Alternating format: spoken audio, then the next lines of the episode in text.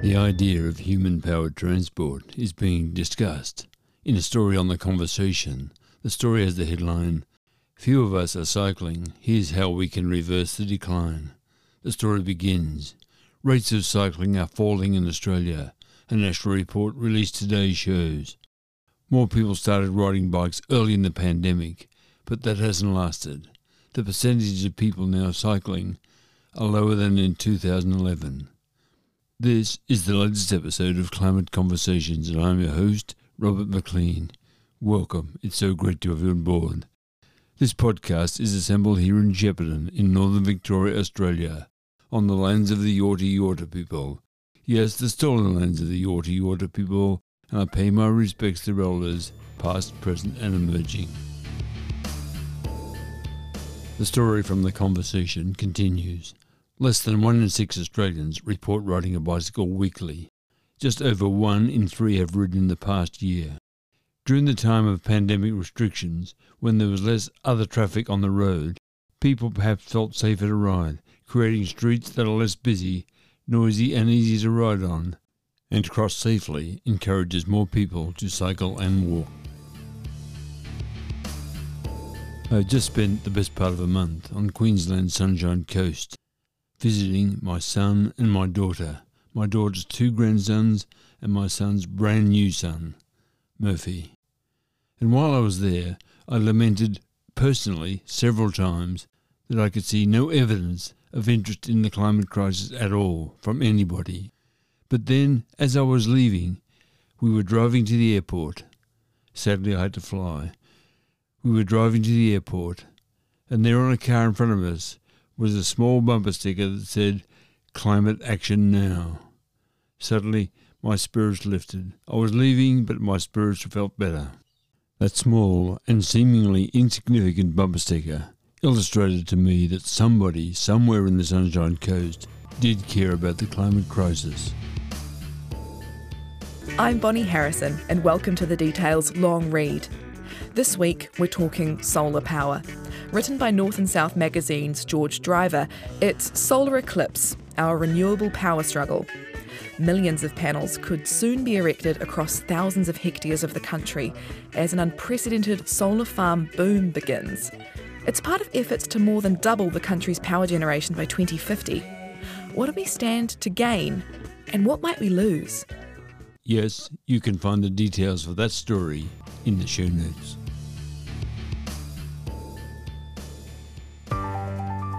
This is Climate One. I'm Greg Dalton. And I'm Ariana Brocious.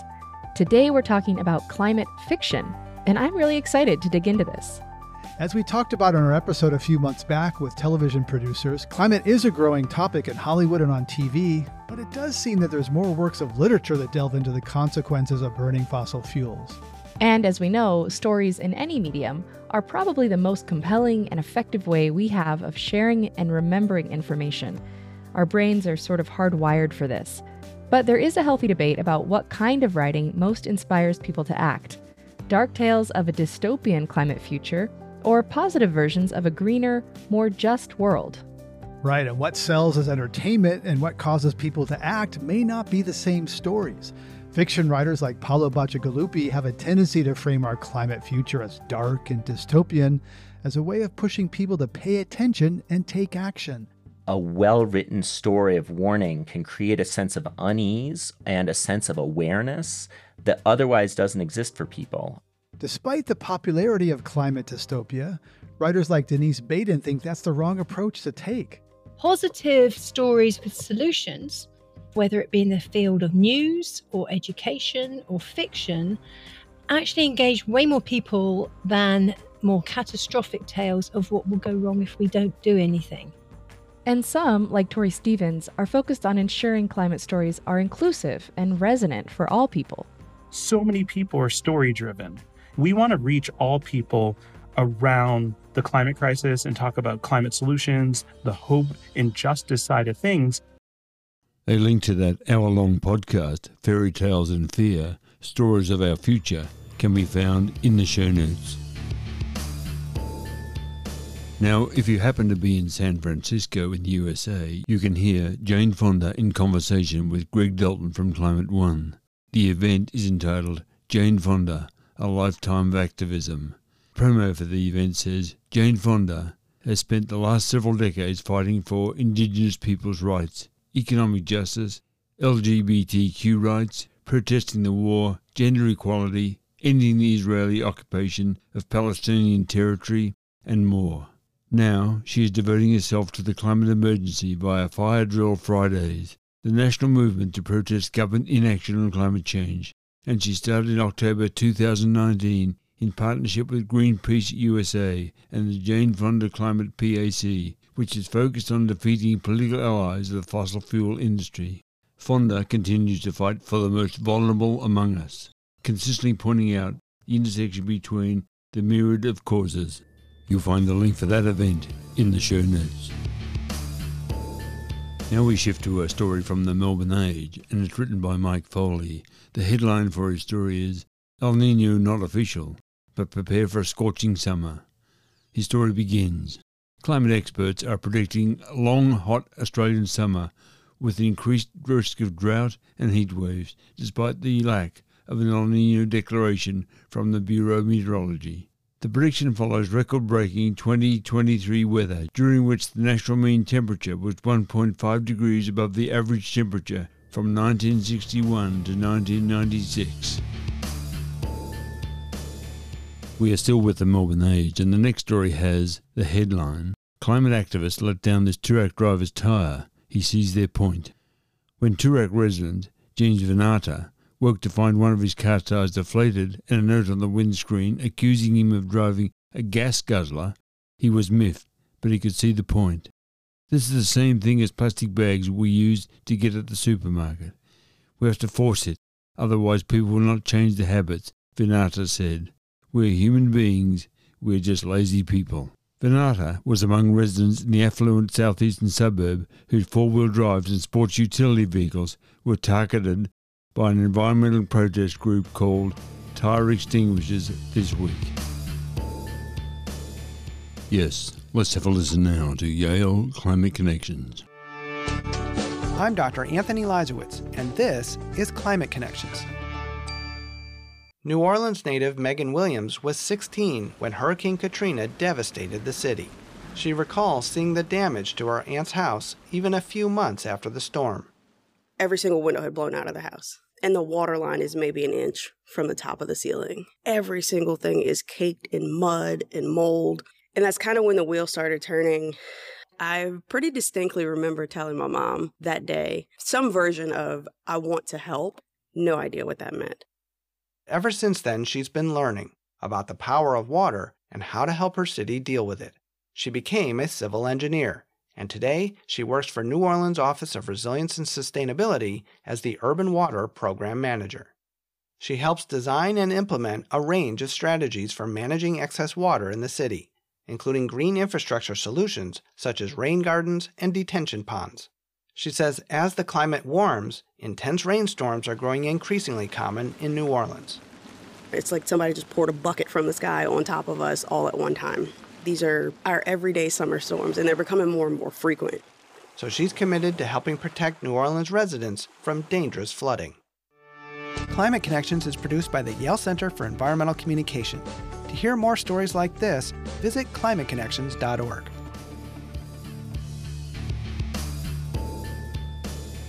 Let's shift now to Inside Climate News, where we have a story by Kristoffer Tigue. The headline for the story is as the harms of hydropower dams become clearer, some activists ask, is it time to remove them? The story begins. For most of Joey Owle's life, the Ela Dam was merely a part of the landscape, just another feature of the Oconaluftee River as it runs through Whittier, North Carolina. Owle grew up about five miles from the dam on the Qualla boundary, the tribal territory of the eastern band of Cherokee Indians about 60 miles west of Asheville.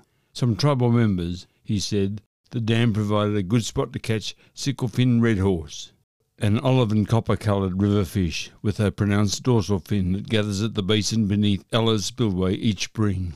In Cherokee, we call it Ugadidi Til, Owle said, which means it wears a feather because of its dorsal fin. But in October 2021, Ela Dam became more than a benign fishing hole for Owle and other Cherokee members. While working on a malfunctioning mechanism of the floodgate, dam operators accidentally unleashed a wave of sediment downstream. According to state officials, the event buried important aquatic habitat for the sickle-fin red horse and several other sensitive species under 18 to 24 inches of silt and sand. The dam's owner hired a contractor to remove the sediment, but federal scientists fear the incident could have caused those species irreparable long-term harm. Join me now as we shift to a story from the University of Melbourne. It has the headline A zero carbon transport sector needs more than electric vehicles. The story begins How many people do you know who own an electric vehicle? Most Australians still drive petrol fueled cars, but the proportion of electric vehicles, EVs, on our roads is set to boom in coming years, particularly if the government's plans to introduce fuel efficiency standards prove successful. Transport researchers at the University of Melbourne Faculty of Engineering and Information Technology have studied the expectations EV owners have for charging and what they think of policies and technologies that aim to shape EV charging behaviours. The next headline says Why we need to prepare Australia for electric vehicles. Coming up on Saturday, September 9 at the Melbourne Town Hall is a town hall like meeting organised by letition.org. The meeting is entitled Stepping Up Together.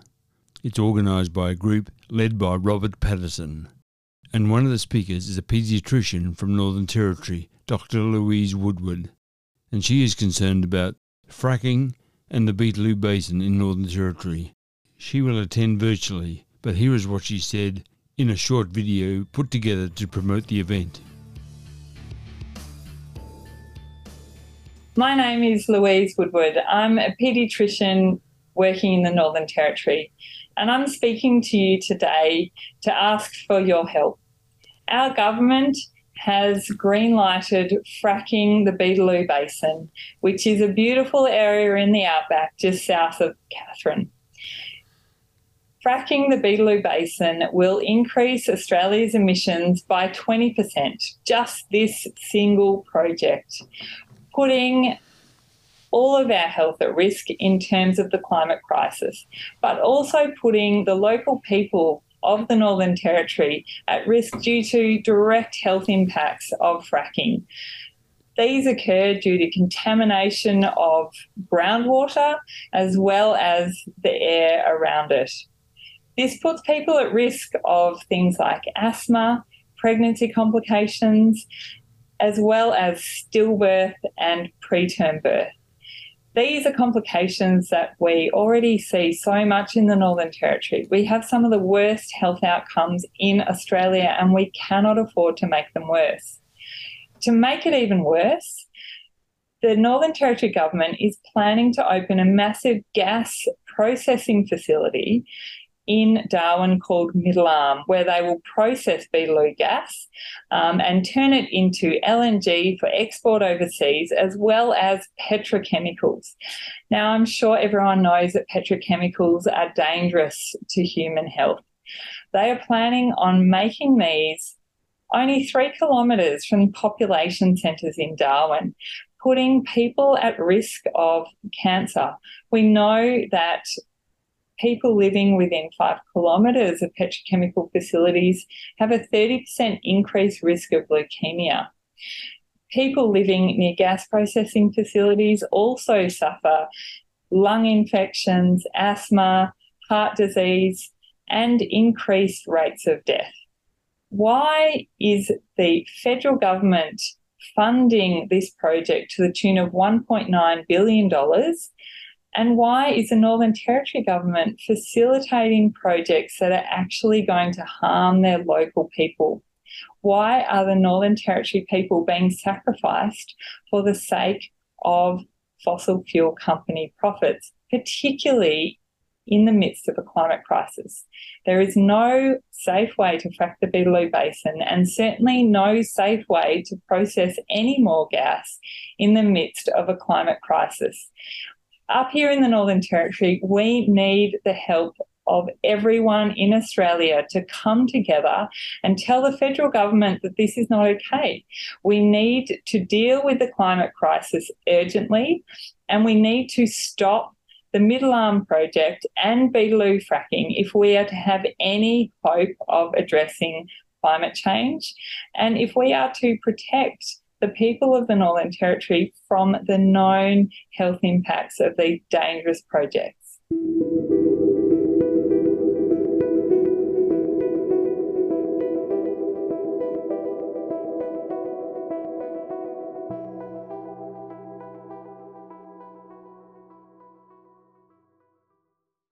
Promotional material for what has been described as an emergency meeting says This is a meeting for climate action grassroots with focus on community and grassroots attendance and support. The Teals, the community depends on initiatives such as Vote Climate One and Vote Earth Now, as well as the independent community media, are all a very important part of the mix. It goes on. We are stepping up now because in the last few months, the global climate breakdown situation has become deadly serious. Scientists have warned us for decades, and now we see the reality of what they had been warning us about. There are signs we may have just crossed a catastrophic ocean tipping point over the last months. Thermohaline circulation has been interrupted and sea temperatures are going through the roof. You'll find a link for the meeting in the show notes. Come with me now as we move to a story from Scientific American. It has the headline There are no US climate havens from heat and disaster risk. The story begins Southeast Michigan seemed like a perfect climate haven. My family has owned my home since the 60s. Even when my dad was a kid and lived there, no floods, no floods, no floods, no floods until 2021. One southeast Michigan resident told us that June a storm dumped more than six inches of rain on the region, overloading stormwater systems and flooding homes.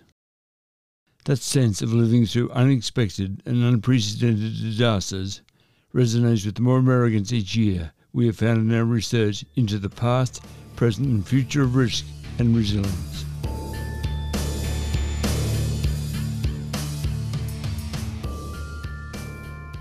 We've reached the end of this episode of Climate Conversations. Thanks so much for your company. It's been great to have you along.